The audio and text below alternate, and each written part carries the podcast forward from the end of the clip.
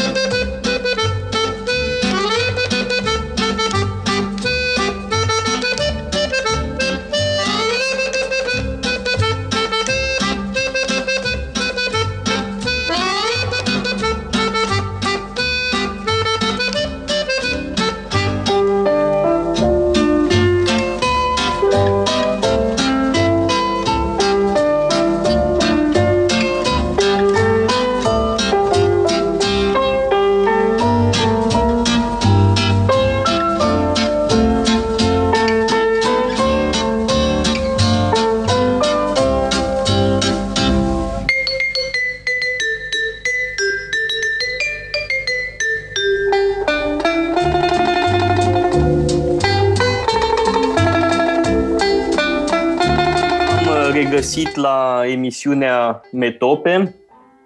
Din nou comunicăm cu dumneavoastră prin Zoom, retransmis pe Radio Guerilla și pe Facebook totodată. Astăzi voi vorbi cu Răzan Ioan, nu avem un alt invitat și amândoi ne-am uitat foarte mult în perioada asta de carantină la tot felul de filme, tot felul de seriale, pe Netflix, în alte perioade ale anului ne întrebăm ce mai citim, acum ne întrebăm unul pe altul dacă am văzut Narcos sau dacă am văzut Charité sau dacă am văzut Ozark sau alte seriale de acest fel. De altminte, foarte multă lume se uită la seriale în această perioadă.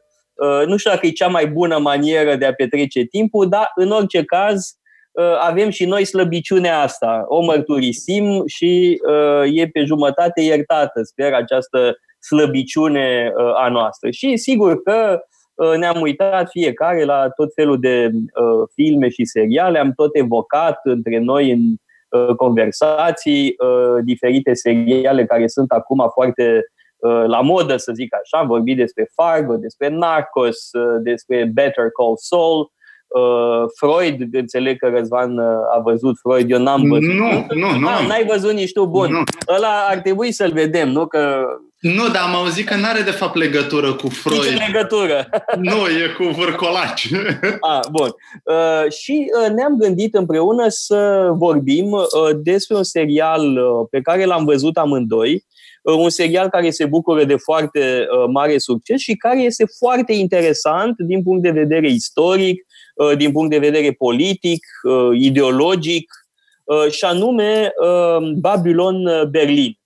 De curând a apărut al treilea sezon, văzusem mai de mult celelalte două sezoane și vorbeam cu Răzan Ioan că, dincolo de intriga polițistă, e foarte interesant de vorbit despre Republica de la Weimar, despre contextul istoric, despre relațiile dintre Rusia sovietică și Germania Republicii de la Weimar, despre extrema dreaptă germană, despre comuniști, naziști, de toate lucrurile astea se găsesc în acest serial și cred că e foarte util pentru cei care au îndrăgit acest film să discutăm despre context, da? Contextul politic, istoric, cultural, despre care e vorba în acest serial atât de popular. Și eu mărturisesc că am văzut primele două seriale ceva mai de mult, imediat după ce au apărut. Evident că al treilea sezon l-am văzut recent. Răzan Ioan are memoria ceva mai proaspătă pentru că le-a văzut pe toate de curând. Mai întâi să observăm că am trecut de la subiecte foarte serioase. Am vorbit despre teologie săptămâna trecută, ultima dată când am făcut emisiunea. Acum am ajuns la divertisment. Da, dar o să avem noi grijă să transformăm divertismentul într-o lecție foarte solidă, poate pentru unii plicticoasă, dar așa suntem noi. Adică nu ne scapă nimic. Pentru că, repet, Babylon Berlin e plin de tot felul de referințe foarte interesante și pe mine m-a interesat foarte mult perioada. Mi-am făcut teza de doctorat despre unul dintre corifeii intelectuali ai acestei perioade, și anume Carl Schmitt.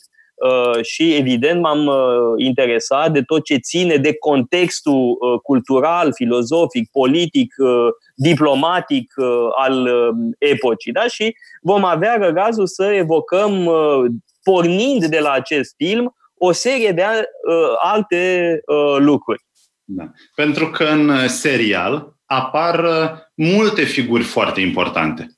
Uite, bun, bineînțeles, există anumite aluzii la Hitler, la viitorul cancelar al Germaniei. Bineînțeles, n-aveau cum să evite, dar apare Stresemann, de exemplu, apare în sezonul 3, și apar anumite personaje care, de fapt, sunt personaje compuse.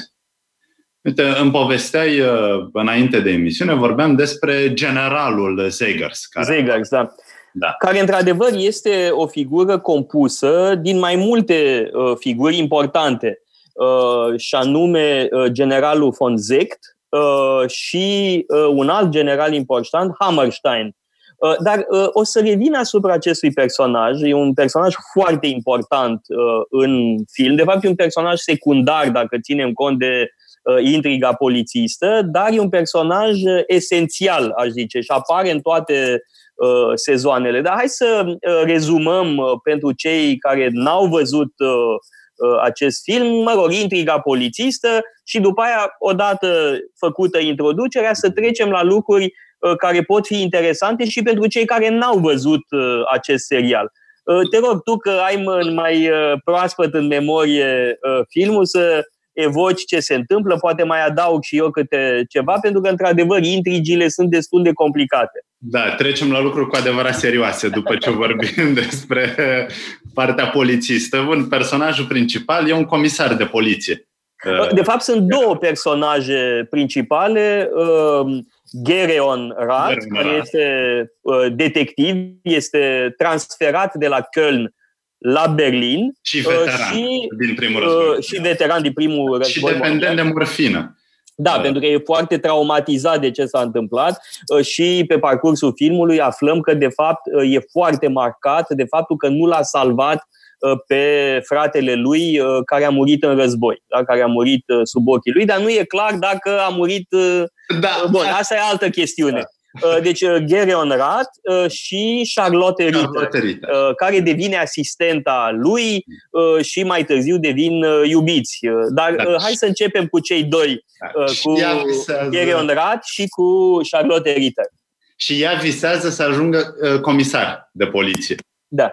Și ajunge foarte aproape, dă un examen, la un moment dat, un examen în care are mare succes, numai că are un opozant, un adversar în... Da, să nu anticipăm, asta se întâmplă în sezonul 3. Hai să reluăm ce se întâmplă în sezonul 1 și 2, da? Pentru că, de fapt, sezonul 1 și 2 sunt legate. E vorba de aceeași mare poveste legată de un tren. Un tren care vine din Uniunea Sovietică și ajunge în Germania. Și toată povestea din sezoanele 1 și 2 gravitează în jurul acestui tren misterios. Un tren care aduce arme interzise de convențiile internaționale, de Convenția de la Geneva, și anume gaze toxice pe care să le utilizeze armata secretă. Și apare această entitate foarte prezentă în toate sezoanele filmului, în toate sezoanele Babylon Berlin, armata secretă. Și va trebui să vorbim puțin mai încolo despre armata secretă, ce înseamnă asta, dacă e un mit sau nu. În orice caz e vorba de o strânsă colaborare între armata secretă și mediile de extremă dreaptă din Germania și Rusia sovietică. Acum, lucrul este istoric adevărat. A existat o foarte intensă colaborare militară între Uniunea Sovietică și armata germană în anii 20. De ce? Pentru că tratatul de la Versailles limitase armata germană la 100.000 de ostași. 100.000 era numărul limită acceptat de către tratatul de la Versailles. Și atunci, sigur că au apărut tot felul de formațiuni paramilitare. Germania era plină de asemenea formațiuni care se ascundeau. Se ascundeau sub diferite forme. Asociații sportive, cluburi de cercetași, tot felul de lucruri care, de fapt, ascundeau această armată secretă. Da? În film mi se pare că e numită Armata Neagră. Iar în fruntea... Da. Bun, în fruntea acestei vaste conspirații militaro-politice este acest general Seeger, despre care spuneam că e un personaj foarte interesant, da? Și o figură compozită. Deci asta e foarte important de spus. Da? E vorba de un tren care ajunge din Uniunea Sovietică aducând gaze de luptă, arme chimice interzise de convențiile internaționale. Asta e un punct foarte important din punct de vedere istoric. Colaborarea ciudată între Uniunea Sovietică, pe de o parte, și mediile de extremă dreaptă din Germania și această armată din umbră. Acum, se complică povestea pentru că troțchiștii vor să deturneze trenul și avem o altă intrigă interesantă în primul sezon și anume lupta dintre poliția secretă sovietică, NKVD, și troțchiștii din exil. Suntem în anul 1929, da, la sfârșitul anilor 20, și să nu uităm că Trotsky fusese expulzat din Uniunea Sovietică. Nu suntem la marea criză. E înainte de marea criză, deci practic totul se întâmplă în anul 1929, în sezonul 3 explodează marea criză în octombrie 1929. Însă în primul sezon e foarte important pentru contextul istoric faptul că Trotsky fusese expulzat din Uniunea Sovietică și se afla la Istanbul. Până la urmă, turcii l-au rugat să părăsească Turcia și știți foarte bine, până la urmă ajunge în Mexic, e o întreagă odisee a lui Trotsky, dar interesant în primul sezon că ambasada sovietică și agenții NKVD îi caută și îi masacrează pe troțchizi. De altfel are loc un mare masacru la un moment dat, și e vorba de o editură... era la ziar, nu?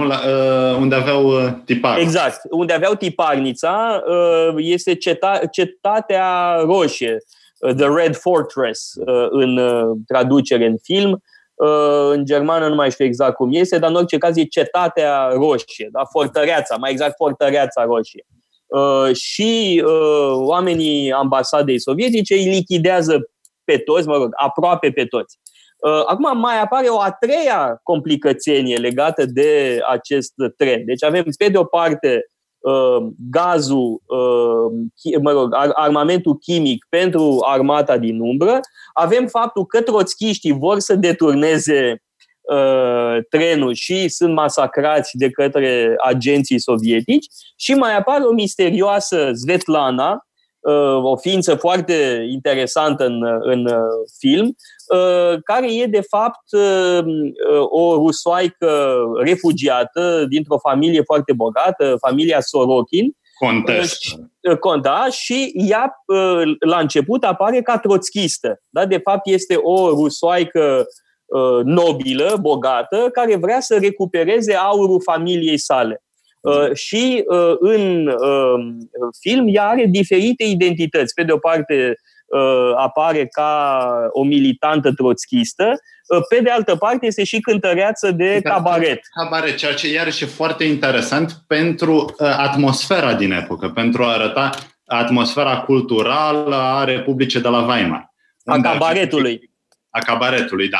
A culturii în general, dar a cabaretului. De-al mintere, aici am putea adăuga, poate, pentru context, referințe la autori precum Kurt Weill și Bertolt Brecht. Dacă mă gândesc, de exemplu, la Drei Groschen Oper, da, opera de 3 parale, în care e vorba o serie de cântece de cabaret. Da? Cabaretul ca formă artistică formidabilă. Din păcate s-a pierdut cu totul cabaretul, a dispărut cabaretul. Eu am avut la Copenhaga o experiență interesantă, pentru că acolo există un cabaret de modă veche, ca acum 100 de ani.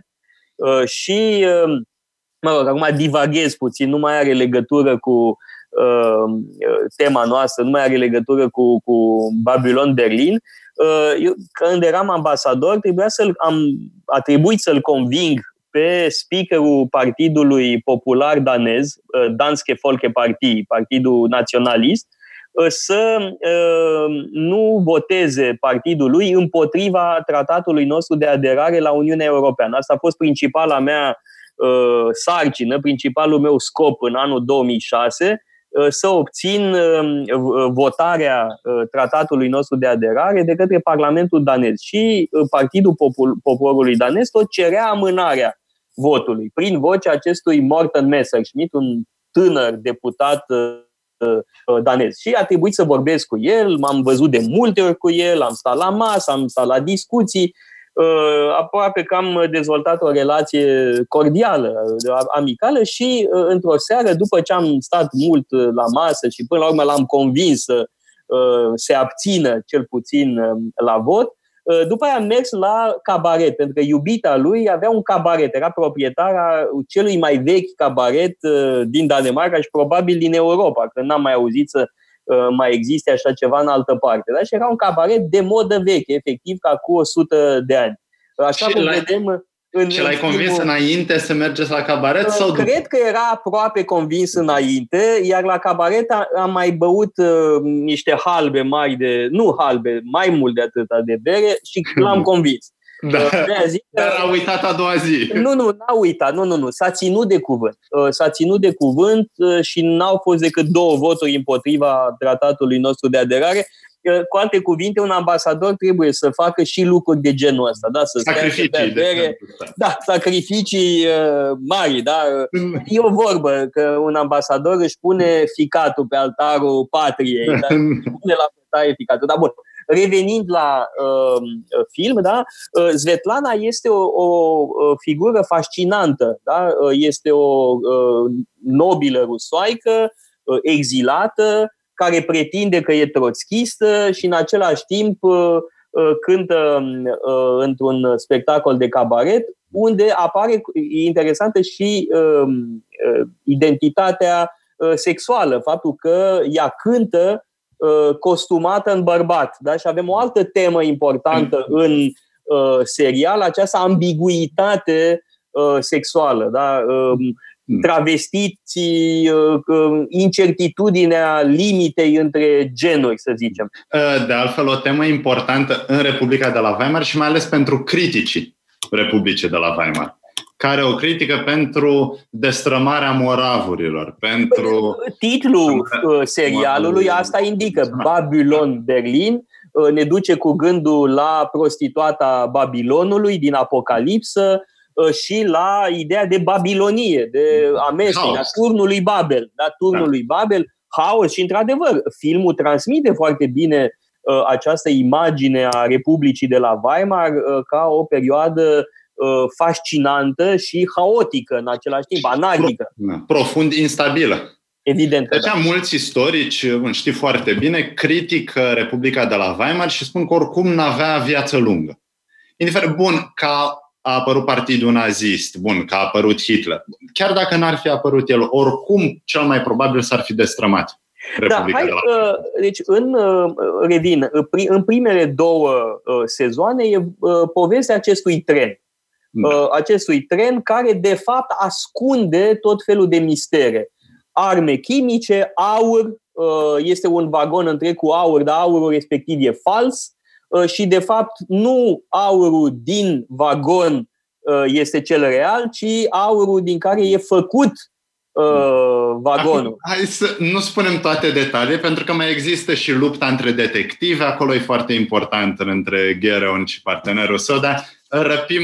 Care, de-al minteri, foarte interesant, partenerul lui e, de fapt, un adept al acestor mișcări extremiste.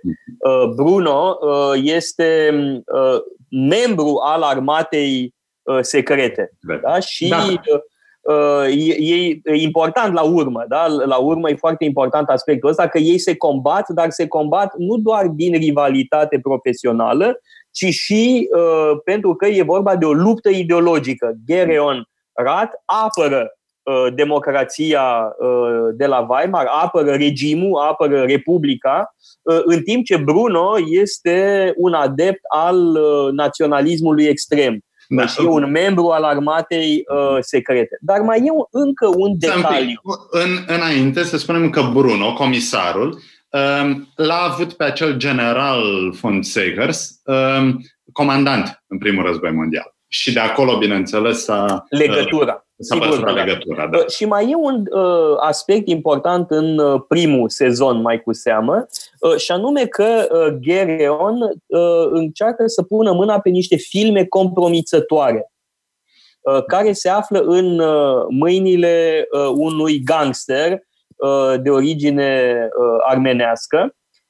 Și sunt filme compromițătoare privind diferiți oameni politici germani. Și e un detaliu interesant că unul dintre politicienii implicați într-un asemenea film compromițător este nimeni altul decât Konrad Adenauer. Și aici, sigur, e vorba de umorul regizorului și umorul autorului romanului, că acest... serial, uite, am uitat să spunem, se bazează pe un roman al unui scriitor contemporan, Volker Kutcher, de care nu știam nimic înainte de a vedea serialul.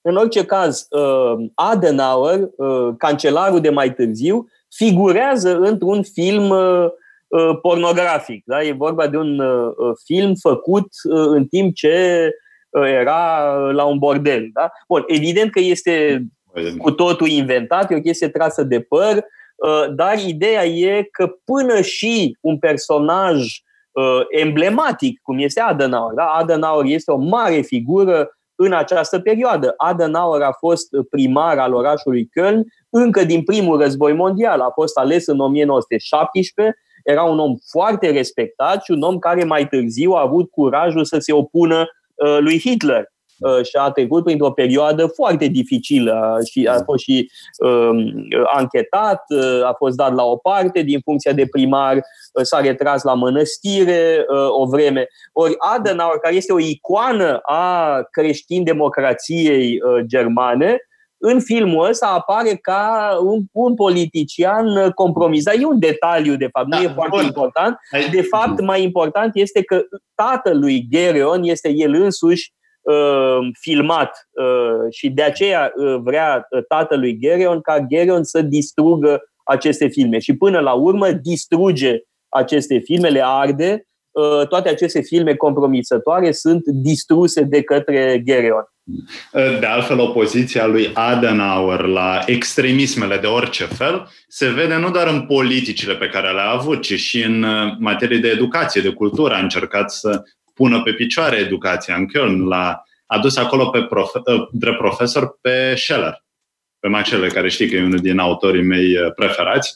Un autor catolic, dar care scrie despre fenomene cum ar fi resentimentul. Este foarte influențat de Nietzsche. Da, e o carte foarte importantă, Omul resentimentului, într-adevăr. Însă, revenind la intrigă, aș vrea să evocăm rapid și sezonul 3, ca după aia să revenim la aspectele istorice, politice, filozofice, culturale și așa mai departe.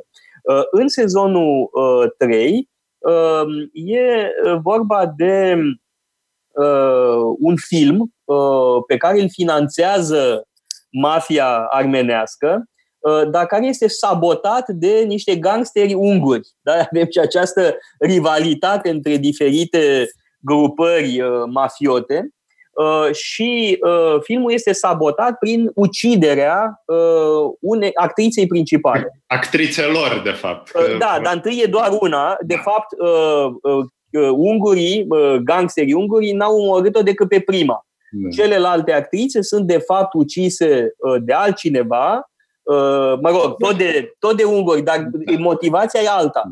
Inițial, acei gangsteri unguri vreau să saboteze filmul finanțat de rivalii lor, o omoară pe această actriță, care este soția unui actor foarte important, și ea este înlocuită de alte actrițe, care sunt și ele ucise pe rând. Orice aflăm spre sfârșitul serialului este că, de fapt, crimele în serie sunt opera unui polițist.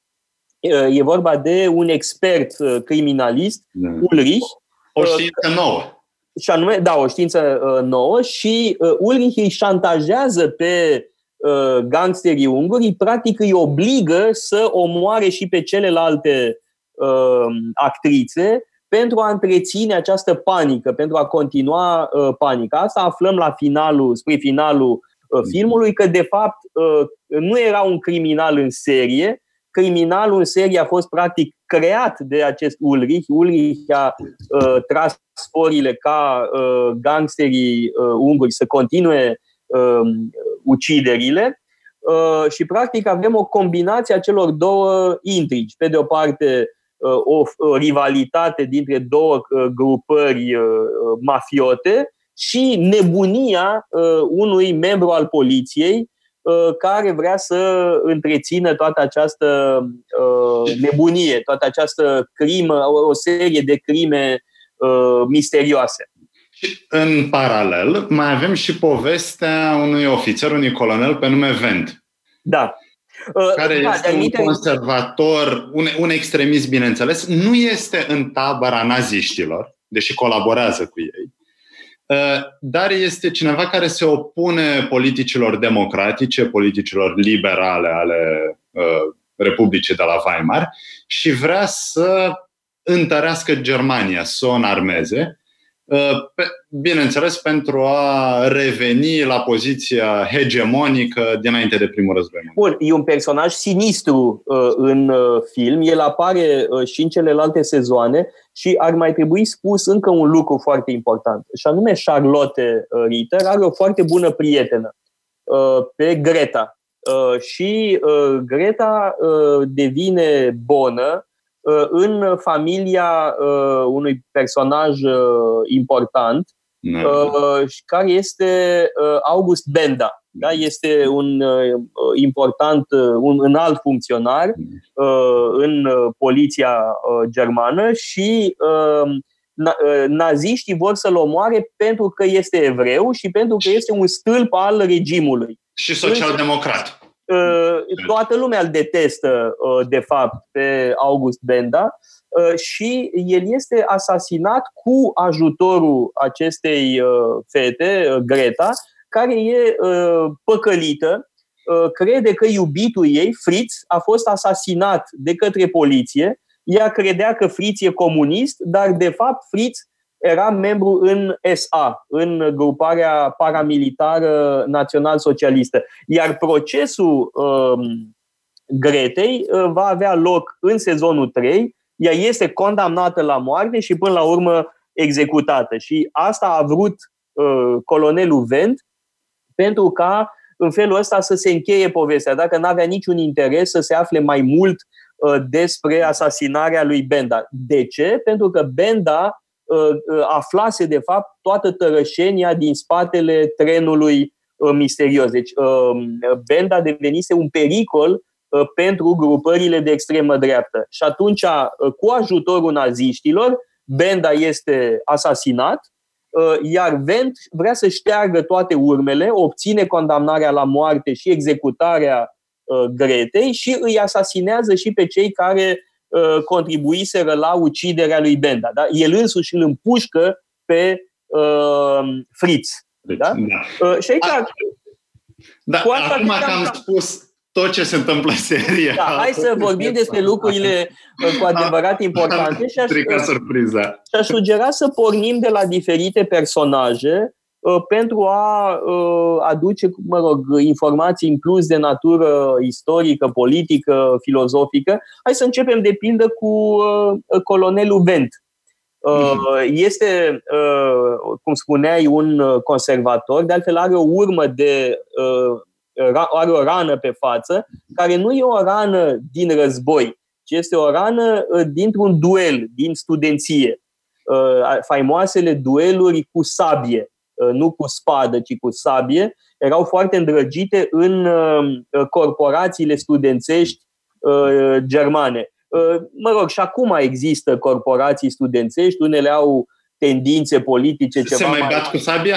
Nu știu dacă se mai bat cu sabia, dar sunt unele corporații, știu, în Bavaria mai cu seamă, ceva mai naționaliste, mai tradiționaliste. Așa există, știi foarte bine, fraternities în lumea anglosaxonă. Da, este echivalentul acestor fraternities, chiar se cheamă Bruderschaften, da?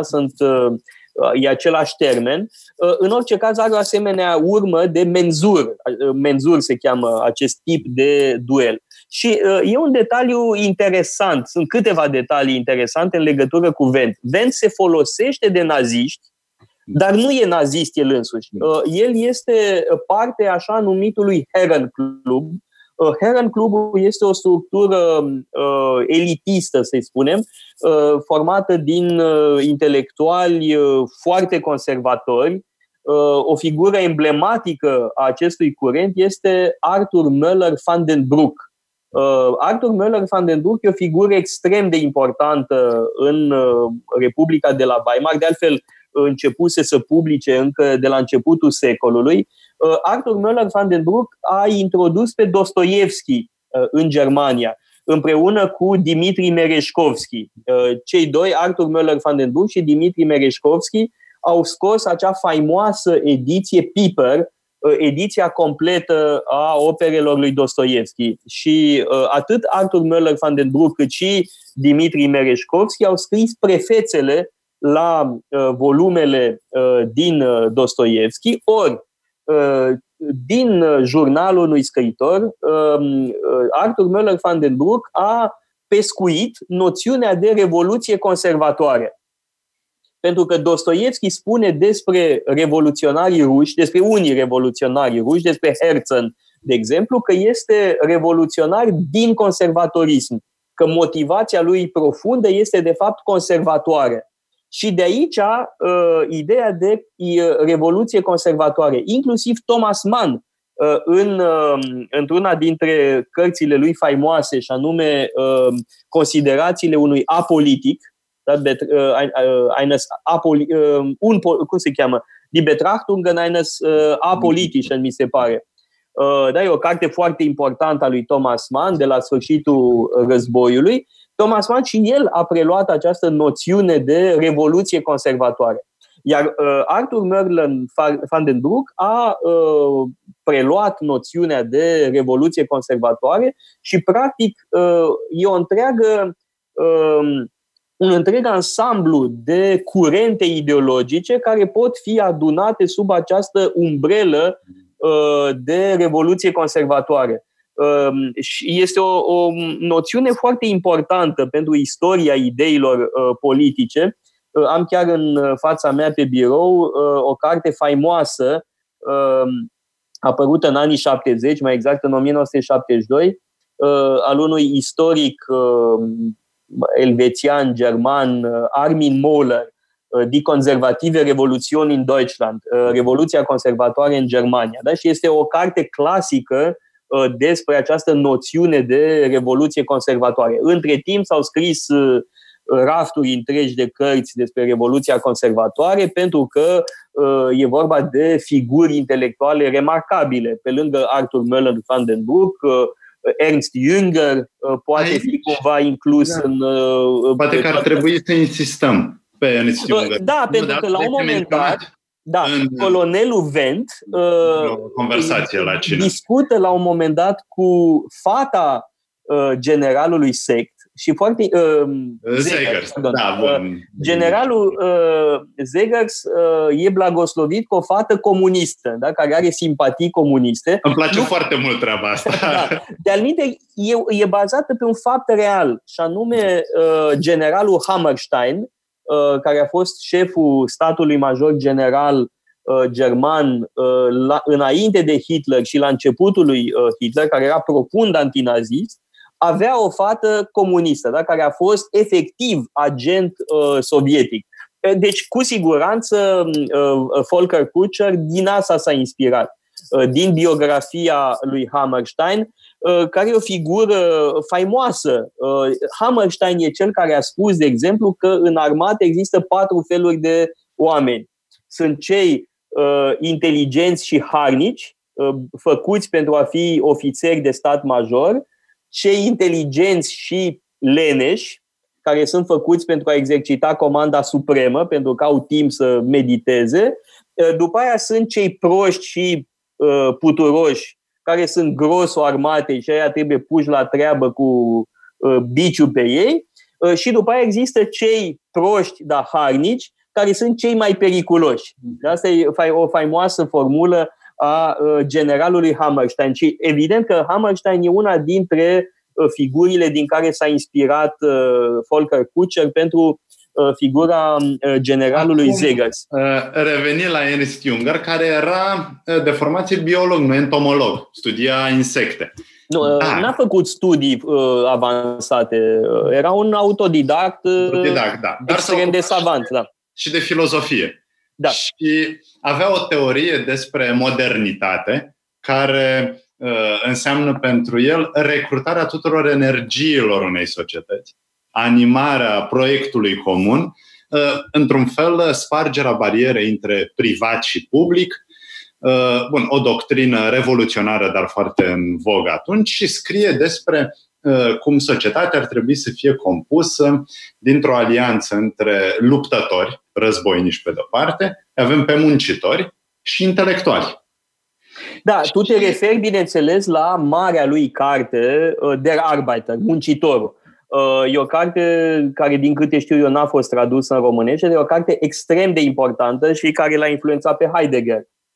E o carte extrem de importantă.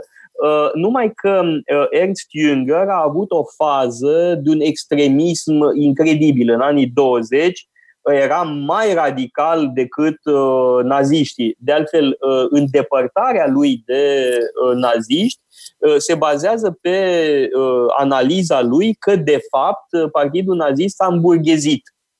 La sfârșitul anilor 20, la începutul anilor 30, el asta reproșa Partidului Național Socialist, că a devenit un partid burghez care nu mai are un elan revoluționar, că și-a pierdut etosul revoluționar. Și cumva el e mai radical decât național-socialiștii, dar e adevărat un lucru, că în niciun text al lui nu găsești o fundamentare biologică a rasismului. De altfel, el îi critică pe naziști și pentru că arată anti-intelectualism, ceea ce, bineînțeles, pentru el era... Bun, asta se dezvoltă mai târziu, pentru că Ernst Jünger în anii 20 este cot la cot cu național-socialiștii. Da, să menționăm totuși că național-socialiștii i-au oferit de mai multe ori șansa să fie în Parlament, să fie în Reichstag, da, de partea lor, și el a refuzat. Da, sigur că da, repet, Ernst Jünger a fost foarte apropiat de național-socialism în anii 20, după aia apare această distanțare critică pe ideea că național-socialiștii nu sunt suficient de radicali, iar progresiv, în anii 30, el se îndepărtează de național-socialism, iar unele cărți ale lui sunt, de fapt, critice. Mă gândesc la Falezele de marmură. Falezele de marmură sunt o carte esopică. De fapt, e o fabulă anti-hitleristă. Iar mai târziu, în timpul celui de-al doilea război mondial, Ernst Jünger a avut legături cu unele figuri ale rezistenței. are o carte faimoasă despre pace, pacea lui Ernst Jünger. E o carte care a fost scrisă în contextul ăsta, ar fi fost un fel de manifest al grupărilor antinaziste, antihitleriste din armată. Însă acel Ernst Jünger la care se referă colonelul Wendt în sezonul 3 este acel Ernst Jünger care e un fel de icoană a naționalismului extrem. Și e foarte semnificativ că acest colonel Wendt îl citează pe Ernst Jünger. Îi spune fetei lui Seeckt, ar trebui să citiți Ernst Jünger, da? La care ea evident că răspunde ironic.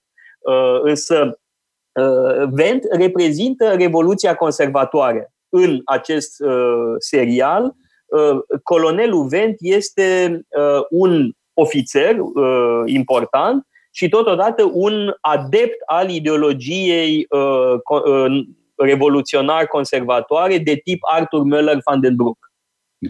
De altfel, faptul că Jünger s-a distanțat, s-a delimitat de naziști, mi-aduce aminte de faptul că, până la urmă, și Trotsky s-a dezis de Stalin. Asta nu-l face mai frecventabil, bineînțeles. Nu înseamnă că, dintr-o dată, Trotsky a devenit un erou al rezistenței și al forțelor binelui. Pe de altă parte, Trotsky este unul dintre marii criminali din războiul civil. Jünger, într-adevăr, nu e un criminal. Nu. Ernst Jünger nu are sânge pe mâini, fără îndoială. Însă, publicistica lui din anii 20 e incredibilă. Am și scris un articol în urmă cu mai mulți ani despre publicistica politică a lui Ernst Jünger, care e de un radicalism incredibil. De-al minte, foarte interesant și are legătură cu tema noastră de astăzi, Ernst Jünger pe atunci era în legături cu o figură intelectuală fascinantă și anume Ernst Niekisch.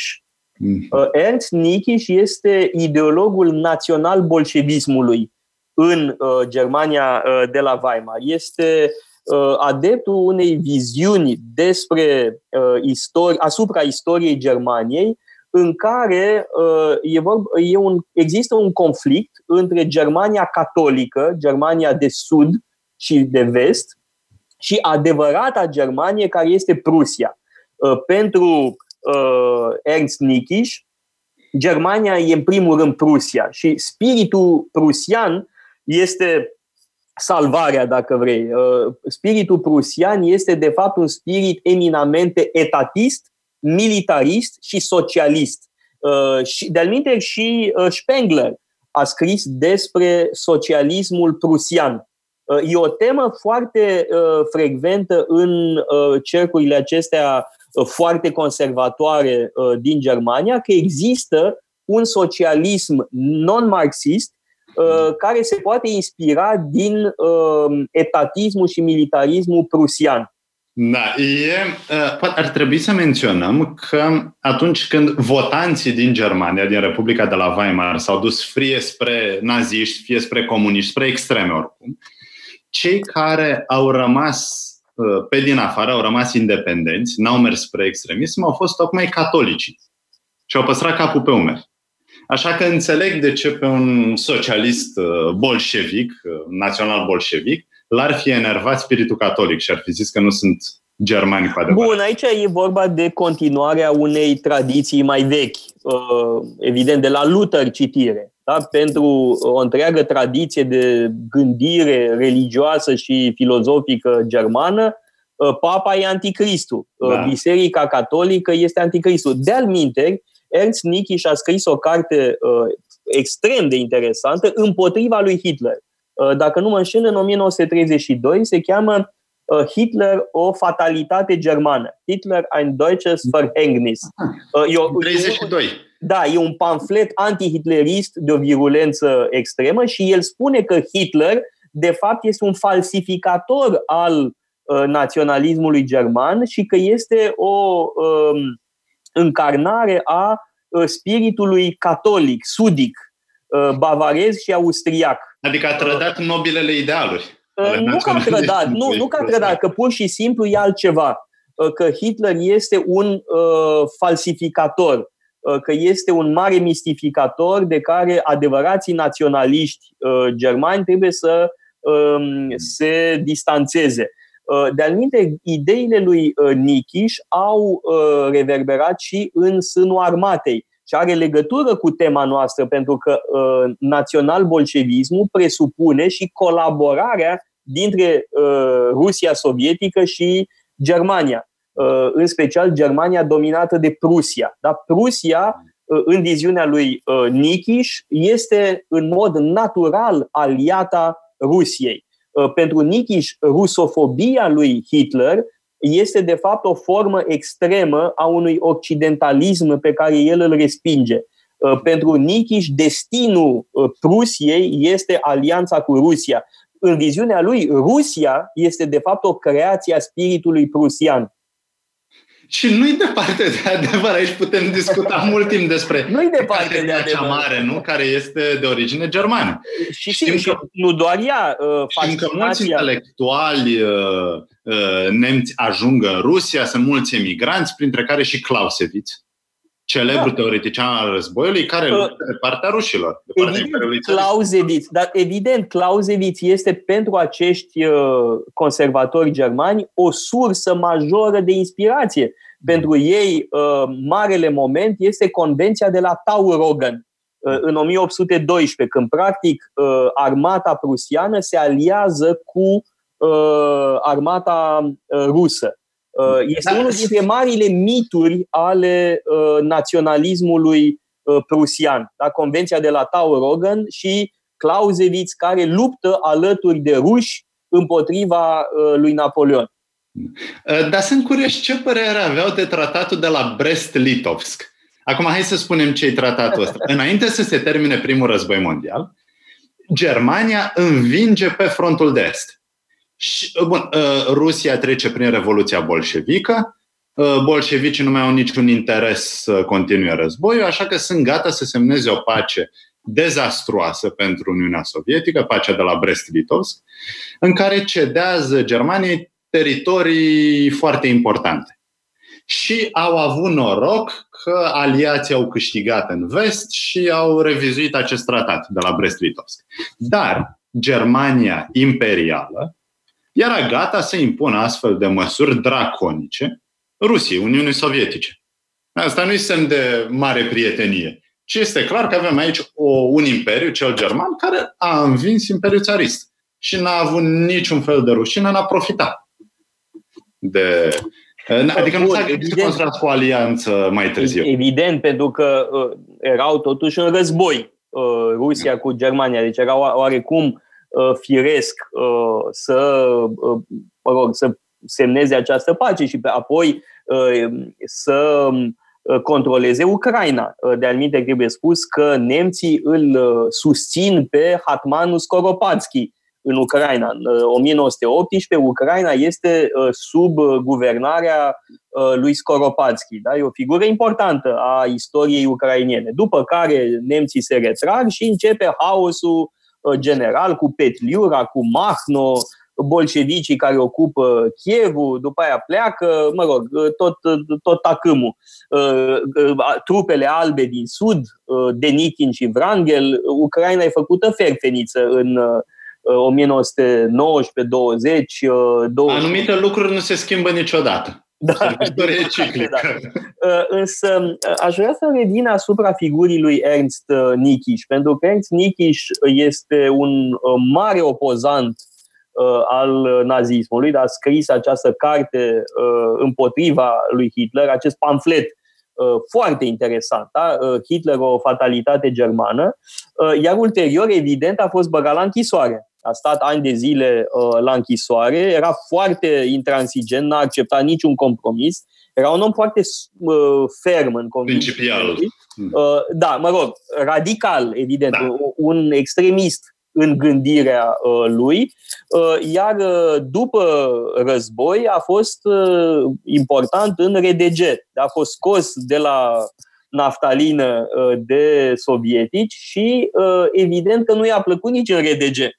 Și-a dat seama că RDG-ul nu este încarnarea socialismului prusian, așa cum ar fi vrut el să creadă. Și până la urmă Niekisch se refugiază în Germania de vest, are loc o întreagă discuție despre pensia lui, când întâi Germania Federală n-a vrut să-i dea nicio pensie, considerându-l un tip venit din RDG, comunist, Și până la urmă a obținut pensia pe care o solicita. Dar e un personaj fascinant, da? Un personaj care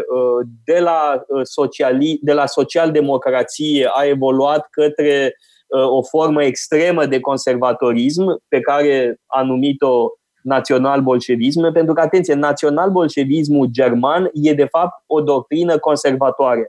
Nu este comunism naționalist, este o doctrină conservatoare. Să menționăm poate că înainte de Primul Război Mondial, cel mai important partid din Imperiul German era Partidul Socialist. Social-democrat, da. Social-democrat. Iar social-democrații au jucat cu totul cartea Uniunii Sacre, ca și socialiștii din alte țări, mă gândesc la Franța, de pildă. Partidul Social-Democrat German a susținut efortul de război. Doar o fracțiune din SPD se separă și creează USPD, Partidul Social-Democrat German Independent. Și apoi urmează alte sciziuni de tip comunist. De altminte, aspectul ăsta e foarte important în Babylon Berlin, pentru că, așa cum bine ai subliniat, Benda e sprijinit de social-democrați, este un moderat August Benda, însă vedem că este reprimată cu duritate manifestația comunistă de 1 mai. E o temă foarte importantă în film, reprimarea dură de către poliție a manifestației de 1 mai, și vedem cum social-democrații pe de o parte și comuniștii se caftesc și se luptă cu foarte multă duritate. De altminteri, să nu uităm un lucru, ministrul de război în 1919-20 este un social-democrat, Noske, și Noske sprijină reprimarea revoltei lui Rosa Luxemburg și, în contextul 1919... Și să mai spunem ceva, că totuși în perioada... Și Karl Liebknecht, ăsta era numele pe care îl căutam, Liebknecht și Rosa Luxemburg. În perioada Republicii de la Weimar, multe reforme sociale sunt implementate. Există o limită a numărului de ore pe care poți să le muncești într-o săptămână. Se reduce numărul de ture de noapte pe care poți să le faci. Ai o vacanță garantată. Ceea ce înseamnă că în Germania există o tradiție socialistă puternică care, bineînțeles, poate să ducă la extremism, dar care a avut un rol benefic în a garanta drepturile muncitorilor, care era o categorie foarte importantă de populație, de altfel. Aici trebuie spus că un important element în instabilitatea Republicii de la Weimar a fost tocmai faptul că s-a extins dreptul de vot. Bun, asta s-a întâmplat în întreaga Europa, dar mai ales în Republica de la Weimar. Și atunci, dacă ai mulți oameni cu drept de vot, trebuie să ai grijă de toți. Până la Primul Război Mondial nu era o problemă. Politicienii se țineau de politica pe care o aveau, de principiile pe care le aveau și puteau sacrifica bunăstarea populației, drepturile populației, pentru că nu depindeau de voturi. Un moment. În Germania, înainte de Primul Război Mondial, în unele părți ale Germaniei, votul era universal. Nu peste tot, însă, da. Și mai e un alt aspect foarte important care ține de ordinea constituțională a Imperiului din vremea lui Wilhelm I și al II-lea, și anume statutul special al armatei. Asta e un detaliu constituțional foarte important, și anume faptul că bugetul armatei din Prusia nu era supus aprobării de către Parlament. E un lucru foarte important.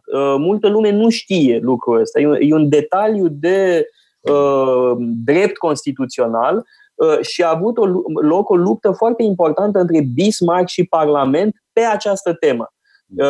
Bismarck și Moltke, pe de o parte, da, și Parlamentul, de cealaltă parte, mai exact, liberalii și socialdemocrații și catolicii, care își doreau ca și bugetul armatei să fie supus aprobării parlamentare. Dar mai e un lucru important legat de colonelul Wendt și de Zegers, și anume că în Republica de la Weimar, în mediile naționaliste, există această legendă a loviturii de pumnal în spate, de Dolchstoß, da, lovitura de pumnal în spate, pe care ar fi administrat-o politicienii de stânga. Pentru că Ludendorff a vrut, da, generalul Ludendorff a vrut ca armata germană să fie exonerată de înfrângere. Și teza militaristă a cercurilor militare conservatoare este că armata germană n-a fost înfrântă, ci că a fost trădată. Și a fost trădată de către cei din spatele frontului, mai exact politicienii de stânga. Evident că în mediile naziste apare teza că de fapt lovitura de pumnal este administrată de evrei. Dar asta este varianta hitleristă a unui mit care de fapt e prezent cam în toate mediile naționaliste. De altfel, e interesant aici să comparăm ce s-a întâmplat după Primul Război Mondial cu ce s-a întâmplat după al doilea. Tocmai din această perspectivă a loviturii de pumnal în spate. Pentru că în Primul Război Mondial Germania este învinsă, clar. Dar nu este complet distrusă. Și nu este invadată. Nu este invadată. Germania rămâne relativ intactă. Bun, în urma tratatului de la Versailles, evident că pierde anumite teritorii importante. Bun, dar 88.000 de kilometri pătrați. Dar nu se compară cu ce se întâmplă după al doilea război mondial. Când evident. Germania, bineînțeles, este nivelată, este făcută una cu pământul, inclusiv Berlinul, bun, Dresda, toate, bun, și de către aliații din vest și de către Uniunea Sovietică. Întrebarea este, bun, e o teză cinică, bineînțeles, dar este o teză uneori discutată, nu care cumva a fost mai bine după al doilea război mondial, pentru că în felul ăsta Germania, fiind complet înfrântă, n-a mai avut același resentiment care să ducă la conflict, cum s-a întâmplat după Primul Război Mondial. În Germania, evident, s-a simțit nedreptățită și asta a dus în linie directă la al doilea război mondial. E vorba de... Da, uite, legat de întrebarea ta, îmi vin în minte niște referințe importante. În primul rând, Jacques Bainville. Jacques Bainville este un important istoric și scriitor francez, conservator, naționalist, este apropiat de Charles Maurras, însă Bainville a scris o carte genială după Primul Război Mondial, care se cheamă Les conséquences politiques de la paix, consecințele politice ale păcii. De anumite, cred că poate fi citită cumva în paralel cu cartea lui Keynes despre consecințele economice ale păcii. Teza lui Jacques Bainville este că Germania a fost tratată cu mult prea multă generozitate. Teza lui Jacques Bainville este că în politică, mai exact în politică externă, morala nu are ce căuta și că interesul Franței ar fi fost ca Germania să fie divizată, să fie încurajat secesionismul bavarez și Germania să fie slăbită. De-alminte, Jacques Bainville a scris o altă carte foarte importantă, Histoire de deux peuples, istoria a două popoare, este istoria relației dintre Franța și Germania. Și Bainville spune, nouă francezilor ne merge bine când le merge rău nemților. Și cel mai mare erou al istoriei franceze e din această perspectivă cardinalul Richelieu. Pentru că Richelieu a reușit, politica lui a reușit până la urmă să ducă la divizarea Germaniei în 1648, în faimoasele tratate care au pus capăt războiului de 30 de ani. Și Bainville spune, Richelieu trebuie să fie sursa noastră de inspirație, nu Wilson. Practic, Jacques Bainville opune realismul politic al lui Richelieu, această tradiție franceză de politică externă, opune idealismul lui Woodrow Wilson. Da? Și spune, de fapt, asta e o pace complet stupidă care a lăsat intactă puterea Germaniei și spune Bainville, mai devreme sau mai târziu, în mai puțin de 20 de ani, Germania se va reconstitui, vor recrea o armată puternică, va deveni din nou cea mai puternică armată din Europa și din nou o să încerce să ne facă praf. Și mai mult de atât, Bainville chiar profețește că secretul revanșei germane va fi o combinație de naționalism și socialism. Este extraordinar, da? Deci de o luciditate extraordinară. Pe de altă parte, nu pot să nu-l evoc pe Carl Schmitt, care e catolic, da? Nu este un extremist în contextul anilor 20, dar chiar și Carl Schmitt consideră că acea clauză privind vinovăția în tratatul de la Versailles este o clauză odioasă și este o imensă impostură să introduci un element de ordin moral într-un tratat de pace care trebuie să fie bazat pe interesul comun al părților contractante. Și el spune că ideea de vinovăție a Germaniei pentru primul război mondial este o imensă impostură.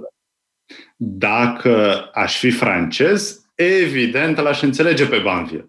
Evident că Franța a mers foarte bine cât timp spațiul german a fost divizat. Cât timp a existat Sfântul Imperiu Roman de națiune germană, dar n-a existat, n-a fost funcțional. Pentru că exista teoretic, dar bineînțeles stătulețele acelea nu se puteau înțelege. În momentul în care Prusia unifică Germania, atunci evident merge foarte prost pentru Franța, care mănâncă bătaie. Bun, în primul rând de la Bismarck și de la von Moltke. E evident. Acum, revenind la teza lui Bainville, mie îmi place pentru că este evident o teză machiavelică. Adică ori tratezi foarte bine un adversar învins și atunci nu creezi resentiment, îl ajuți, cum s-a întâmplat cu planul Marshall după al doilea război mondial, fie îl anihilezi. Îl faci praf astfel încât să nu mai poată să revină. Da? Deci, nu ești căldicel. Cum până la urmă au fost aliații? Pentru că au impus acea clauză de vinovăție, acea clauză până la urmă morală, care n-are ce căuta într-un tratat de politică. Dar asta nu înseamnă că au aplicat întotdeauna prevederile. Germania n-a plătit toată datoria de război. Toată vina de război. Așa, au fost două reduceri, două planuri importante care au redus datoria. Nu s-a ținut nici de limita armatei, de mărimea armatei, până la urmă. Teoretic, trebuiau să fie într-adevăr 100.000 de soldați. Dar, în practică, au fost mai mulți. Germania și-a mărit armata.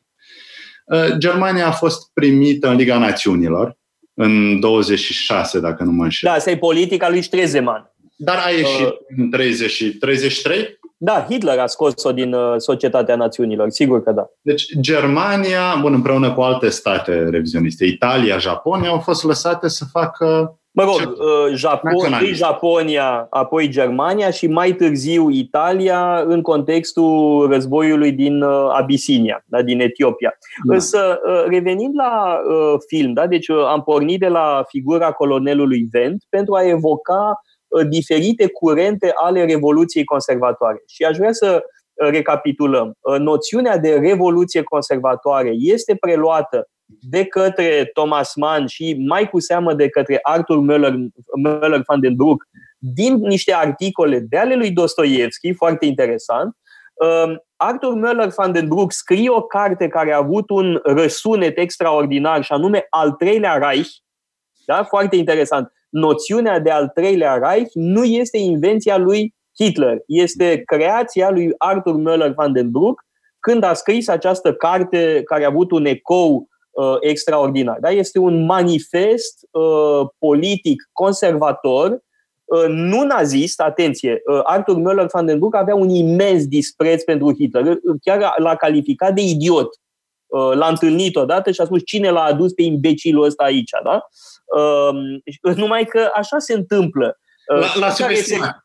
Da, deștepții subestimează pe câte un mediocru de genul ăsta, dar mediocru e mult mai tare, de fapt, până la urmă, decât deștepții de genul ăsta. Și, de fapt, asta simbolizează colonelul Vent. Colonelul Vent simbolizează această superficialitate suficientă a mediilor ultraconservatoare care au impresia că se pot folosi de nazism pentru propriile lor scopuri. Ori, în realitate, s-a întâmplat exact pe dos. De fapt, Hitler i-a băgat în buzunar pe toți. În 1932-1933, practic, Hitler s-a folosit de asemenea conservatori. Von Papen, von Schleicher, von Hindenburg, Hugenberg, da, șeful partidului naționalist și a grupării Stahlhelm. Da, deci Hitler a fost de fapt de o abilitate extraordinară, da, și i-a băgat pe toți în buzunar, i-a păcălit și marea forță a lui Hitler a fost că mereu îl subestimau. Acești Junkeri suficienți l-au subestimat pe caporalul austriac, dar caporalul austriac le-a venit de hac. Pentru că a înțeles mult mai bine cum se face politică într-o epocă a maselor.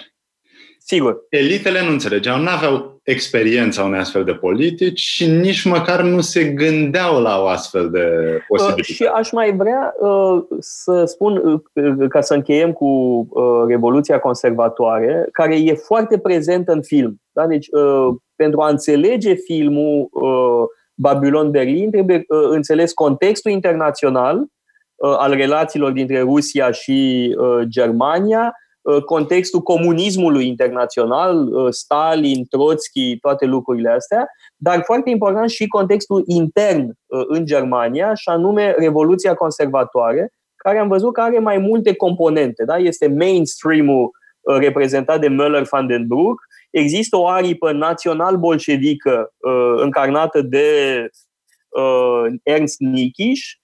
E o mare figură intelectuală, Ernst Jünger, care este marele scriitor al Revoluției Conservatoare, și există și o componentă militară pe care o încarnează generalul von Seeckt în realitate, iar în film acest general Zegers, care e o figură compozită. De fapt, sunt mai multe figuri de generali care se regăsesc în figura generalului Zegers. Mă gândesc la Hammerstein, pe de o parte, și generalul von Seeckt, așa cum spuneam mai devreme.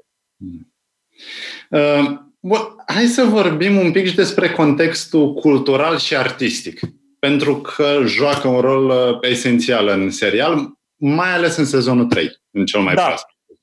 Pentru că acolo e vorba de un film, de realizarea unui film noir, un film expresionist. Da, un film expresionist, asta e foarte important. Foarte important. Pentru că e ceva tipic german. E ceva tipic german, într-adevăr. Și de-al minte, cinematografia din timpul Republicii de la Weimar este de o bogăție extraordinară. Mă gândesc la figuri precum Murnau sau Fritz Lang. Sunt niște genii formidabile. Fritz Lang și-a continuat cariera în Statele Unite. Este un regizor absolut formidabil și are filme foarte diferite de cele pe care le-a făcut mai târziu. Mă gândesc, de exemplu, la Nibelungen, filmul despre legenda Nibelungilor, nu în varianta lui Wagner, ci în varianta din Nibelungenlied, această epopee medievală germană. Pentru că trebuie precizat un lucru. Inelul Nibelungului de Wagner se bazează în principal pe variantele din saga islandeză. Da? Se bazează pe scrieri mai vechi. Edda poetică, Edda în proză. Edda poetică e mai veche decât cea în proză. Da, Edda în proză e Sturluson, da? E un Snorri Sturluson. Și mai există, de asemenea, o epopee germană din Evul Mediu, Nibelungenlied. Dar Wagner se folosește mai puțin de Nibelungenlied decât de legendele islandeze. Iar filmul lui Fritz Lang se bazează mai degrabă pe poveștile medievale germane, pe Nibelungenlied. Și trebuie spus un lucru, că în mediile naționaliste, filmele lui Fritz Lang au fost plebiscitate. Goebbels era fascinat de aceste filme despre nibelungi ale lui Fritz Lang. Ulterior, Fritz Lang a plecat din Germania și a făcut filme antinaziste, extraordinar de reușite, de-al minte. Bun, dar chiar înainte de a părăsi Germania, face un film de science fiction, un film celebru epocal, Metropolis. Așa e. Un film science fiction care are un mesaj socialist, chiar comunist. Pentru că este vorba de diferența dintre două clase sociale, muncitorii și elitele, burghezia și proletariatul. Da. Bineînțeles, este vorba de acolo de o împăcare simbolică, o mediere a diferenței între clase, dar este totuși vorba de asuprirea muncitorilor, asuprirea proletariatului de către elite, care, bun, uneori nici nu-și dau seama ce fac, atât de departe sunt de realitatea vieții de zi cu zi. Deci Fritz Lang este un autor foarte complex. Un regizor, da. Acum, există o carte faimoasă, am scos-o din bibliotecă special pentru emisiunea asta. E o carte scrisă de Siegfried Krakauer, From Caligari to Hitler, de la Caligari la Hitler. Este vorba de un film foarte important din anii 20, Cabinetul doctorului Caligari. Este un film expresionist, este probabil unul dintre filmele cele mai reprezentative pentru cinematografia expresionistă germană. Și teza lui Krakauer este că mare parte din cinematografia din epoca Republicii de la Weimar este o cinematografie care vehiculează o neîncredere în rațiune.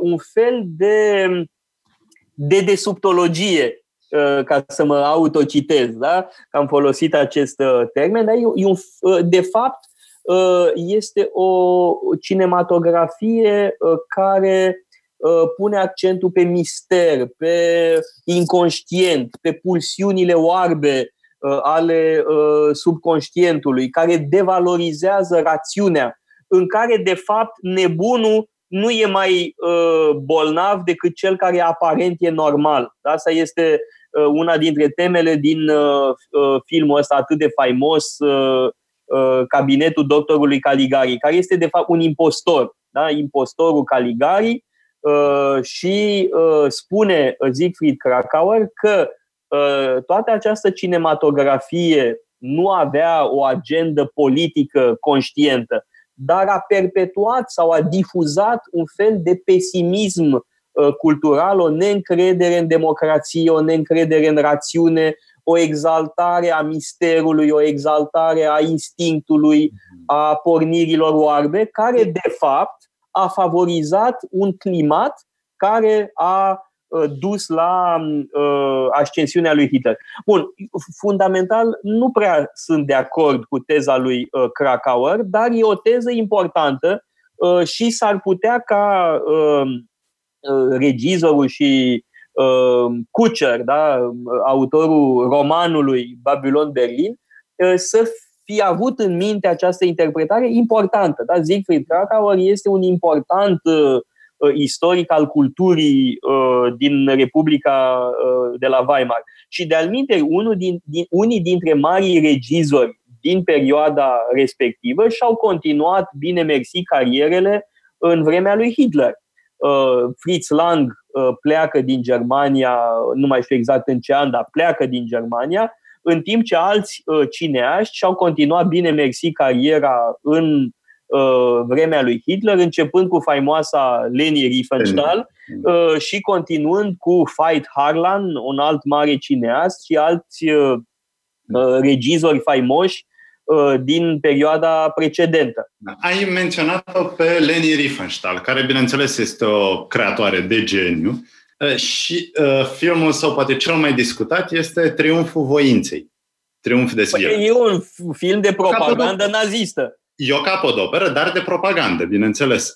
Vedem chiar la început cum Hitler coboară din cer într-un avion. Este, dar cum descinde eroul fondator. Mesia. Erou întemeitor, da, Mesia din cer. Dar hai să observăm titlul filmului, da? Triumful voinței, care ne duce cu gândul la un fel de amestec romantism, anumite curente filozofice, psihanaliză, tocmai aluzia la tărâmul subconștientului sau inconștientului despre care vorbeai. Da, și la Schopenhauer și la Nietzsche. Da, acum, bineînțeles să spunem că nici Schopenhauer, nici Nietzsche nu se gândeau la blestemățile la care se vor gândi Hitler, Goebbels, da. Bineînțeles, la ei nu joacă acest rol, dar e vorba de o popularizare a unor doctrine filozofice, înțelese superficial, care duc la construirea unui spirit al epocii. Voința poporului german, care va învinge toate obstacolele și va supune pe slavi, pe latini, pe toți cei slabi, care n-au aceeași voință, care sunt degenerați, care sunt obosiți de istorie. Este tocmai apelul la această entitate misterioasă, voința, care se află cumva în spatele realității, în spatele vieții conștiente și ne conduce. Și, bineînțeles, filmul făcut de Riefenstahl se încadrează în această... Bun, i-a mai făcut un alt film de propagandă foarte important despre Jocurile Olimpice din 1936, care însă e film de propagandă, dar nu numai. E totodată un document cinematografic extraordinar despre Jocurile Olimpice din 1936. Evident că Leni Riefenstahl sugerează o continuitate între Germania lui Hitler și antichitatea greacă. Asta e o temă foarte importantă, pentru că la Leni Riefenstahl e un fel de continuitate între spiritul peloponesiac și Germania lui Hitler, cumva trecând peste celelalte olimpiade moderne. Să nu uităm că cel care a reinventat Jocurile Olimpice e un francez, da? De Coubertin. Însă Leni Riefenstahl, la începutul acestui film despre Jocurile Olimpice, sugerează o continuitate între etosul spartan și etosul hitlerist. Dar e o temă foarte importantă la anumiți ideologi ai național-socialismului și chiar la Hitler. Hitler se referă la modelul spartan, are propria lui interpretare a istoriei antichității. E interesantă această legătură între Sparta în mod special și dorienii, da? Și național-socialism. De altminte, trebuie spus un lucru, că în Germania hitleristă este foarte populară o teză care are ceva, are un vag fundament, dar e foarte trasă de păr, și anume că dorienii sunt de origine nordică, da? Că spiritul dorian este eminamente un spirit nordic, da? Că spartanii sunt cei care păstrează puritatea nordică în sânul elenismului, că adevărații greci, cei mai greci dintre greci, sunt de fapt spartanii, da? Pentru că ei încarnează într-o formă pură etosul nordic al elenismului. Sunt atât de puri încât dacă am fi avut doar spartani în istoria Greciei, adică n-am fi știut nimic de ei. Pentru că nu mi-aduc aminte de niciun mare autor care să fie spartan și să scrie în Sparta. Nu e chiar așa. Aici ar fi o altă discuție, dar ne duce... Uite, poate pentru o emisiune viitoare să vorbim despre cultura spartană, pentru că spartanii nu sunt doar niște soldățoi și atât. E mai complicată povestea. Știi că în perioada de apogeu erau în principal soldați, cu asta se ocupau. Da, bun. Asta e o discuție foarte interesantă. Pentru o altă dată. Eu să zic este că la Jocurile Olimpice de 36, cu tot spiritul pur rasial, marele câștigător a fost Jesse Owens. Un atlet negru. Da. Din America. Ceea ce, bineînțeles, este fabulos. Foarte bine când s-a întâmplat așa. Da. Acum, revenind la filme, la filmul despre care discutăm, da, cred că e interesantă toată istoria cinematografiei germane din epoca respectivă. Este o epocă de o creativitate formidabilă. De altfel, Republica de la Weimar, din punct de vedere cultural, este un vulcan.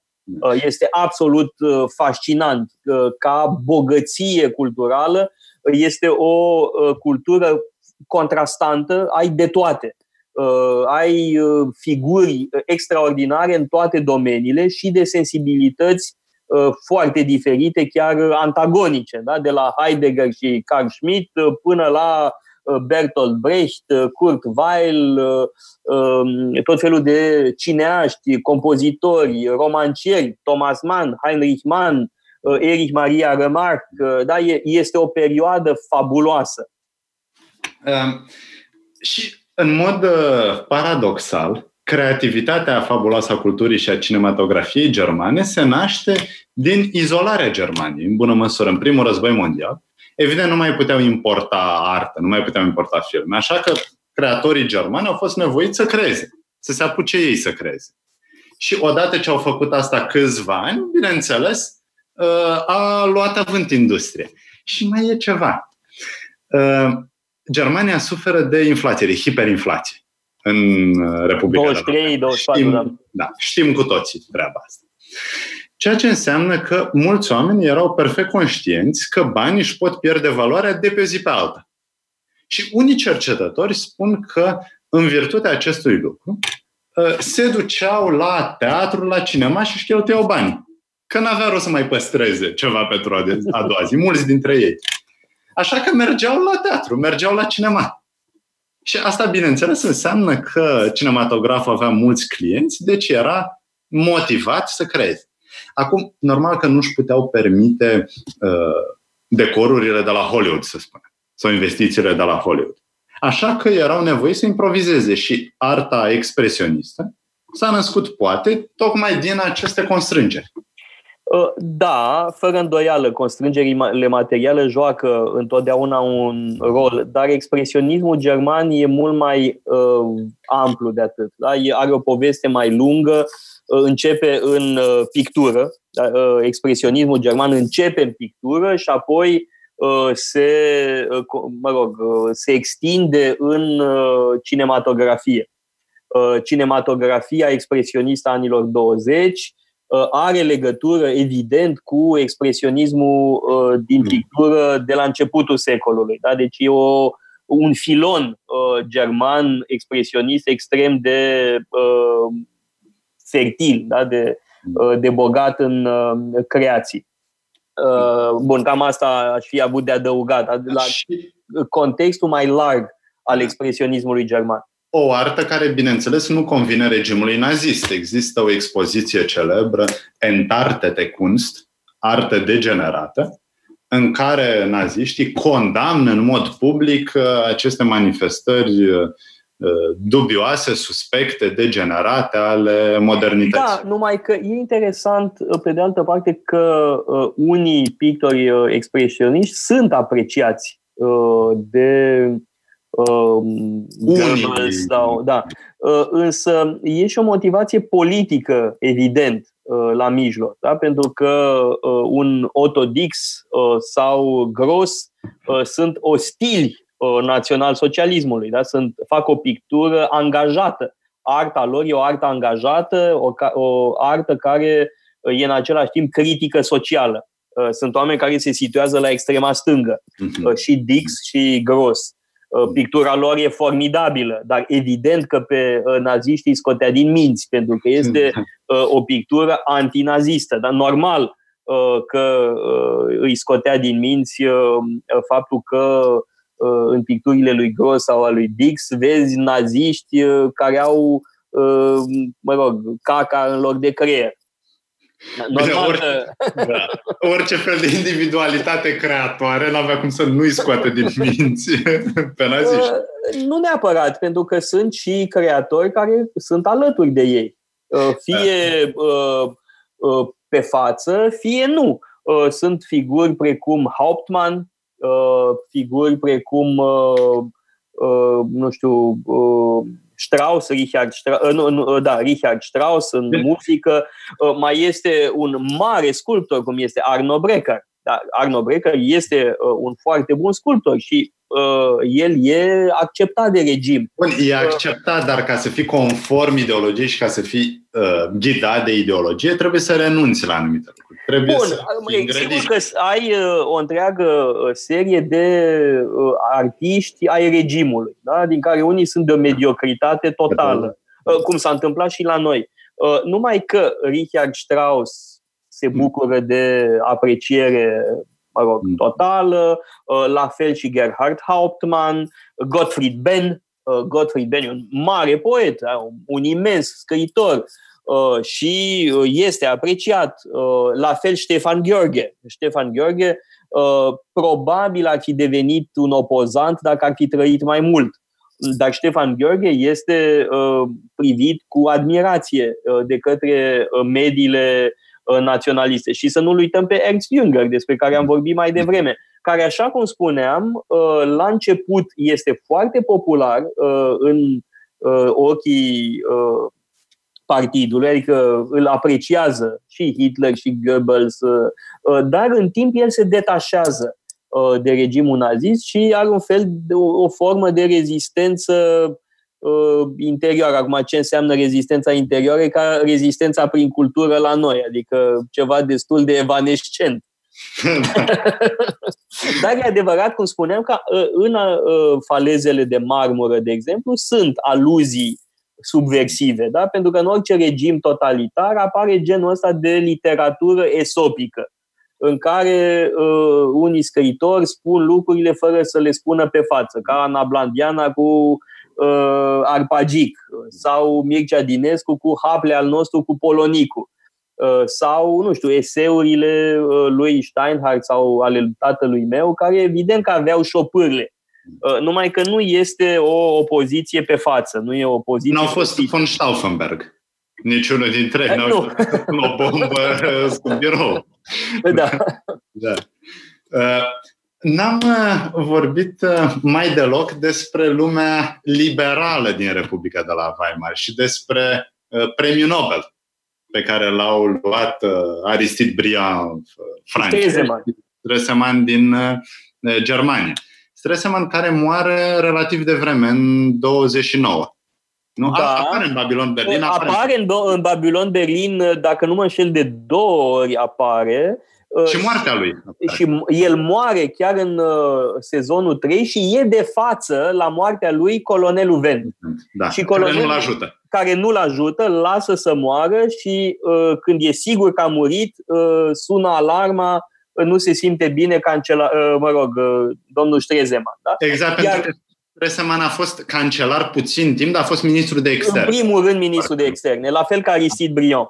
Da. Și Aristide Briand a fost prim-ministru, dar în principal a fost ministru de externe. Da? Și ei doi au avut o colaborare foarte strânsă. Iar Titulescu mai târziu, tot așa, a fost într-o legătură foarte strânsă cu Aristide Briand.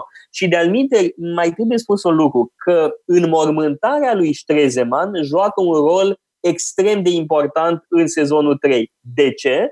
Pentru că din pricina procesiunii funerare nu ajunge Charlotte la închisoarea unde este deținută Greta și nu poate zădărnici execuția ei. Bun, evident că colonelul Wendt are grijă ca Greta să fie executată, pentru că în felul ăsta să șteargă urmele a ceea ce s-a întâmplat de fapt, pentru că e vorba de asasinarea lui August Benda. Acum, bineînțeles, Stresemann este un om politic esențial, este prieten numai cu Aristide Briand, cu oameni politici din America, cu Hoover, de exemplu. Deci el reușește să manevreze astfel încât Germania să fie reintegrată în sistemul politic. Din păcate, da. Pe de altă parte, filmul scoate în evidență ceva important și real, și anume că Stresemann, în fond, era un naționalist german. Era un naționalist inteligent care înțelesese că pacea cu Franța și bunele relații cu Franța și cu democrațiile occidentale sunt cheia succesului Germaniei. Evident că politica lui a fost făcută țândări de criza economică. De altminte, trebuie spus ceva, că în 1928 avuseseră loc alegeri. Au avut loc alegeri și Partidul Național Socialist a avut un rezultat mediocru. Ori rezultatele lor devin importante în 30. La alegerile din 1930 sunt alegeri anticipate. Alegeri anticipate care însă au fost un eșec pentru cei care au declanșat procesul de alegeri anticipate. Ei nu s-au așteptat ca partidul lui Hitler să ajungă dintr-o dată la 18%. Da? Pentru că în 1930 Partidul Național Socialist are 18%. Ai un rezultat extraordinar, un salt fabulos de la mai puțin de 3% la 18 și ceva la sută. Este o victorie formidabilă. Trebuie spus că, conform Constituției Republicii de la Weimar, nu exista un prag electoral. Ceea ce înseamnă că multe partidulețe de astea mici, extremiste, cu doctrine aberante, puteau să intre în Parlament. Și, bineînțeles, odată intrat în Parlament, exercitai o anumită putere. Și așteptai până venea un context favorabil, cum a fost criza din 1929, marea criză economică. Și atunci, naziștii au profitat din prima. Acum, n-au devenit majoritari. N-au câștigat alegerile, dar, după cum foarte bine spunea, au crescut masiv. Da, în 30 deja devin al doilea partid din Parlament. Iar în 32 devin primul partid, cel mai mare partid la alegerile din 1932, iar în 33 obțin 44% la alegerile din primăvara anului 33, după ce Hitler devine cancelar. Însă mai trebuie spus că principalul partid al conservatorismului naționalist german este DNVP-ul, Deutsche Nationale Volkspartei. Da?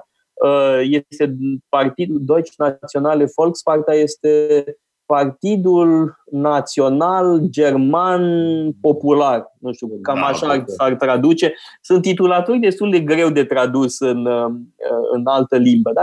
DNVP-ul este marele partid naționalist german. Da? Conservatorii sunt în principal în DNVP.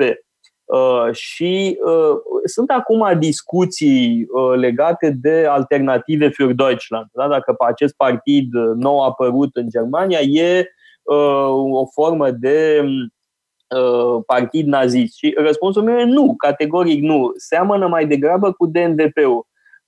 Partid de tip nazist în ultimii ani, în ultimele decenii, de fapt, este un alt partid german, NPD-ul. Da? Asta, Partidul Naționalist Democrat German. Da? NPD-ul este, într-adevăr, un partid extremist de tipul ăsta, foarte radical, foarte rasist chiar. În timp ce Alternative für Deutschland, după mine, seamănă mai mult cu un partid conservator naționalist de tip DNVP în Republica de la Weimar. Numai că experiența istorică ne arată că cele două nu rămân neapărat distincte. Se pot alia. Da, bun, dar n-aș fi speriat deocamdată de așa ceva. Adică totuși nemții au înțeles lecția dezastrului pe care l-a adus Hitler, da? Și rasismul ăsta extrem pe care îl reprezenta Hitler. Nu, cred că Germania este curățată de demonii mai vechi. Da? Sigur, există curente înfricoșătoare. Da? Este, în curentele astea skinhead, într-adevăr, ai forme extreme de naționalism. De fapt, e neonazism, efectiv, dar sunt totuși foarte minoritare. Da? Eu am văzut de aproape, da? Am văzut niște scandalagii, skinhead, și sunt înfricoșători. Eram odată în tren. Mergeam, nu mai știu, de la Heidelberg la München, cred, și era un tren de ăsta foarte ieftin, de weekend. Da? Și, mă rog, n-aveam bani, mergeam cu trenul foarte ieftin și m-am pomenit în compartimentul de alături cu o echipă de skinheads. Erau de groază, erau absolut abominabili, dar totuși e o ultra-minoritate, da? E o infimă minoritate. Acum, bineînțeles, ne vom confrunta cu o criză economică, ca urmare a crizei de sănătate prin care trecem. Evident. Și în aceste situații, partidele extremiste câștigă. De obicei, câștigă adepți. Da, fără îndoială. Ideologia nu va mai fi aceeași ca partidelor naziste sau chiar a partidelor comuniste. Bun. Dar sunt multe tipuri de nebunie. Da, uite, acum părăsim puțin subiectul Babylon Berlin, dar se poate prevedea că în unele state vom asista la deplasări electorale semnificative. De exemplu, în Franța, Frontul Național, mă rog, acum se cheamă altfel, Rassemblement National, e deja cel mai mare partid, da? La alegerile europarlamentare de anul trecut, Rassemblement National a avut cel mai mare număr de voturi și e foarte posibil ca criza economică și unele mici greșeli ale lui Macron de la început să contribuie la un rezultat, mă rog, eu zic relativ previzibil. Da? Ne putem aștepta la așa ceva. În Italia nu-mi dau seama foarte bine, dar și acolo s-ar putea să asistăm la un succes electoral al lui Salvini.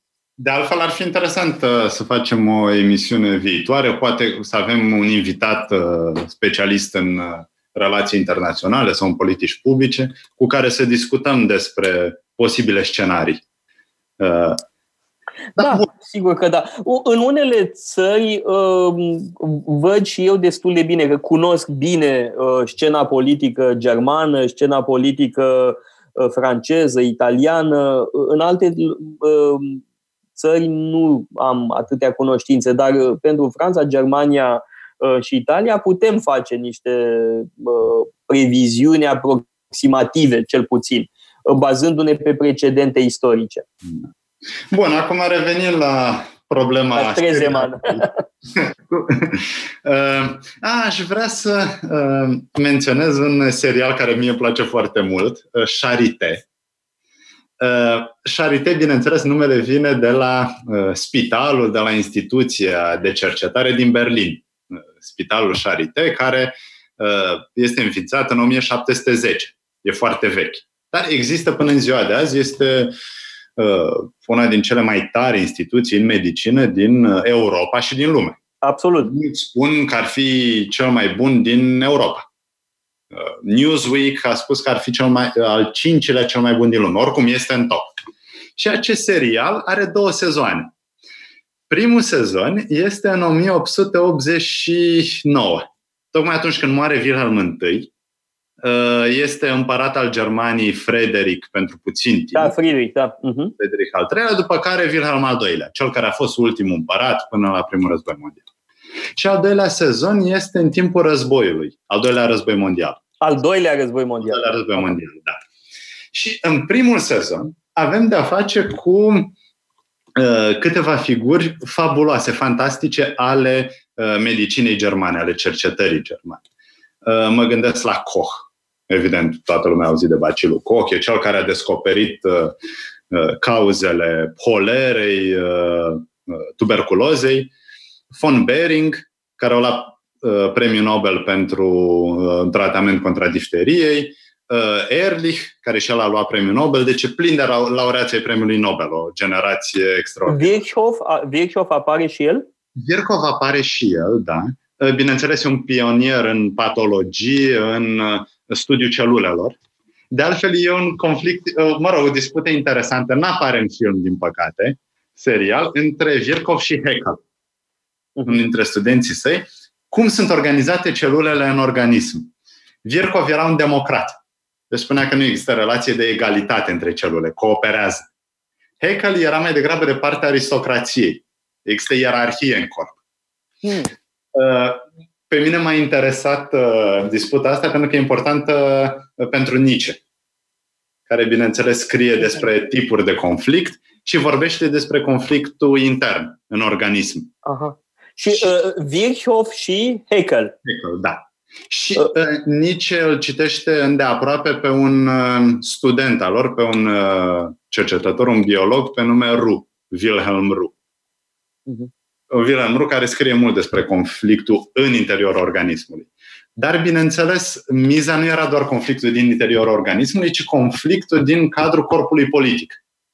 Cum avem? Avem o societate în mod natural democratică, firească, care cooperează în mod firesc, sau o societate ierarhică, unde trebuie să avem principii de subordonare. E evident care e impactul politic. Și, bun, primul sezon este în 89, după care trec la al doilea război mondial, la un chirurg celebru de la Charité, pe nume Sauerbruch. Un chirurg apropiat de Stauffenberg, de von Stauffenberg. De altfel, fiul lui Sauerbruch, Peter, este arestat de naziști după ce complotul lui Stauffenberg eșuează și Hitler nu este asasinat. Până la urmă supraviețuiește fiul, moare, nu știu, prin 2000. Moare destul de târziu. Și, bineînțeles, arată atmosfera din spital în al doilea război mondial și cum este spitalul cucerit de ruși în 45. Și mi se pare că se potrivește foarte bine cu Babylon Berlin, pentru că avem primul sezon înainte și al doilea sezon după al doilea război mondial. E un serial produs tot de Netflix, dacă nu mă înșel. Da, da, știu. Nu m-am uitat încă. O să mă uit. Dacă mai durează mult carantina, o să le văd de toate. Da. Da. Păi nu, adevărul e că unele seriale sunt just entertainment, altele sunt foarte interesante, cum cred că este Babylon Berlin. În Babylon Berlin... Drept să spun, intriga polițistă mi se pare puțin trasă de păr. Nu pot să spun că este neapărat foarte convingătoare povestea asta cu trenul, cu aurul, e puțin tras de păr, dar mi se pare că atmosfera Republicii de la Weimar este extraordinar de bine surprinsă, cu toate aceste curente politice, comuniști, staliniști, trotskiști, revoluție conservatoare, militari, corpuri france,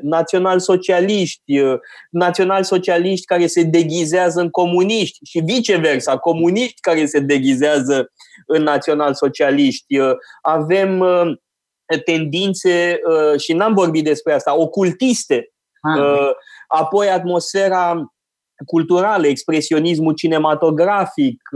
Este absolut fascinant și prinde foarte bine această atmosferă, da? Dincolo de povestea polițistă, da? De crime story, da? De intriga detectivistică. Dincolo de asta, e un film care redă foarte bine atmosfera, da? Și într-adevăr au făcut treabă serioasă nemții, da? Cu acest film.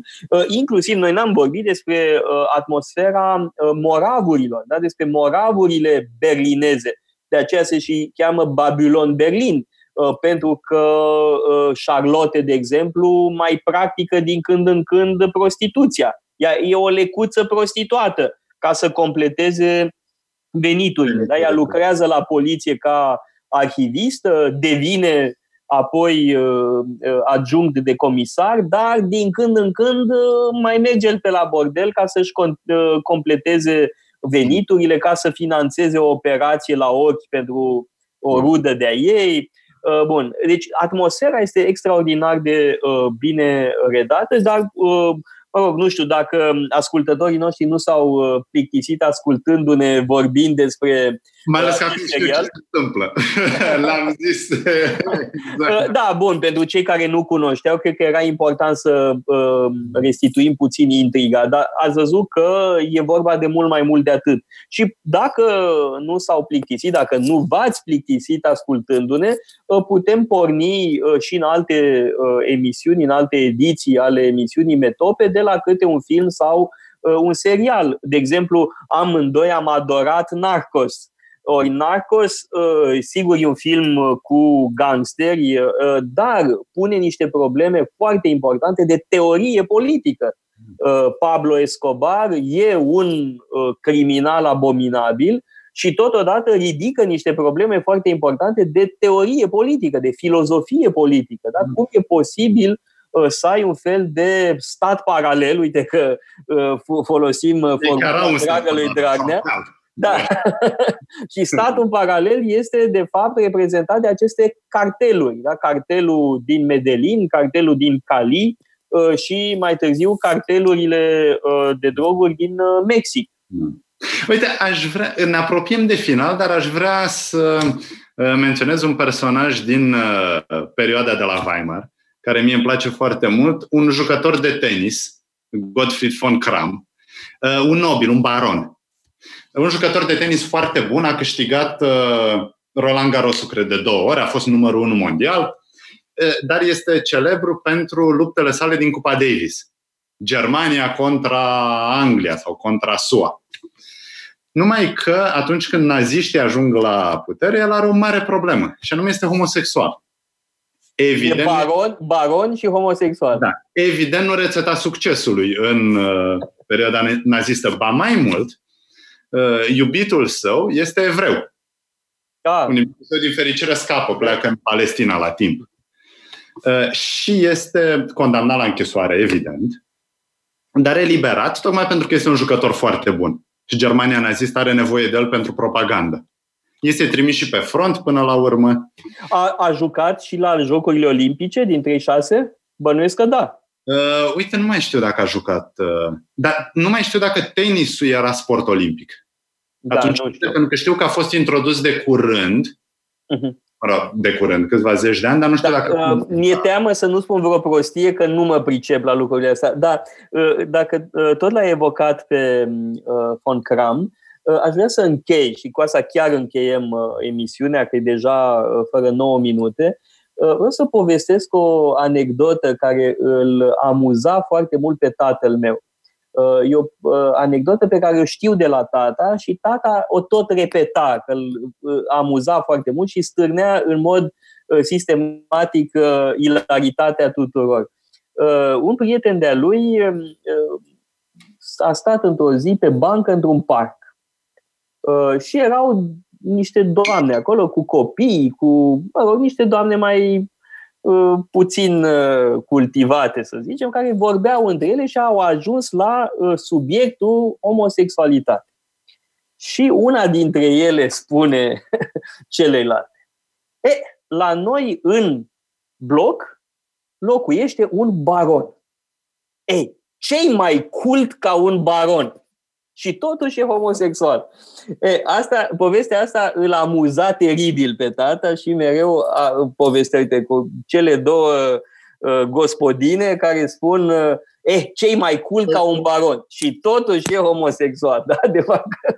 Bun. Acestea fiind zise, cred că putem încheia dacă n-ai ceva de adăugat și sper că și cei care ne-au ascultat s-au amuzat la fel de mult pe cât ne-am amuzat noi vorbind despre un serial foarte popular, foarte la modă, și anume Babylon Berlin. Sper că v-am deschis pofta pentru acest film celor care nu l-ați văzut, iar celor care l-ați văzut sper că vă vor fi de folos aceste considerații despre contextul politic, istoric, cultural, ideologic al acestui film atât de îndrăgit, care a avut un succes atât de mare. Considerații inactuale despre un film care descrie societatea de acum aproape 100 de ani.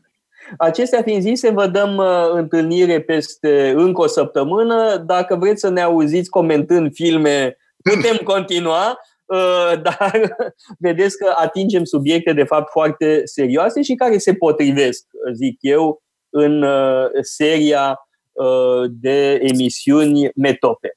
Pe curând, pe săptămâna viitoare.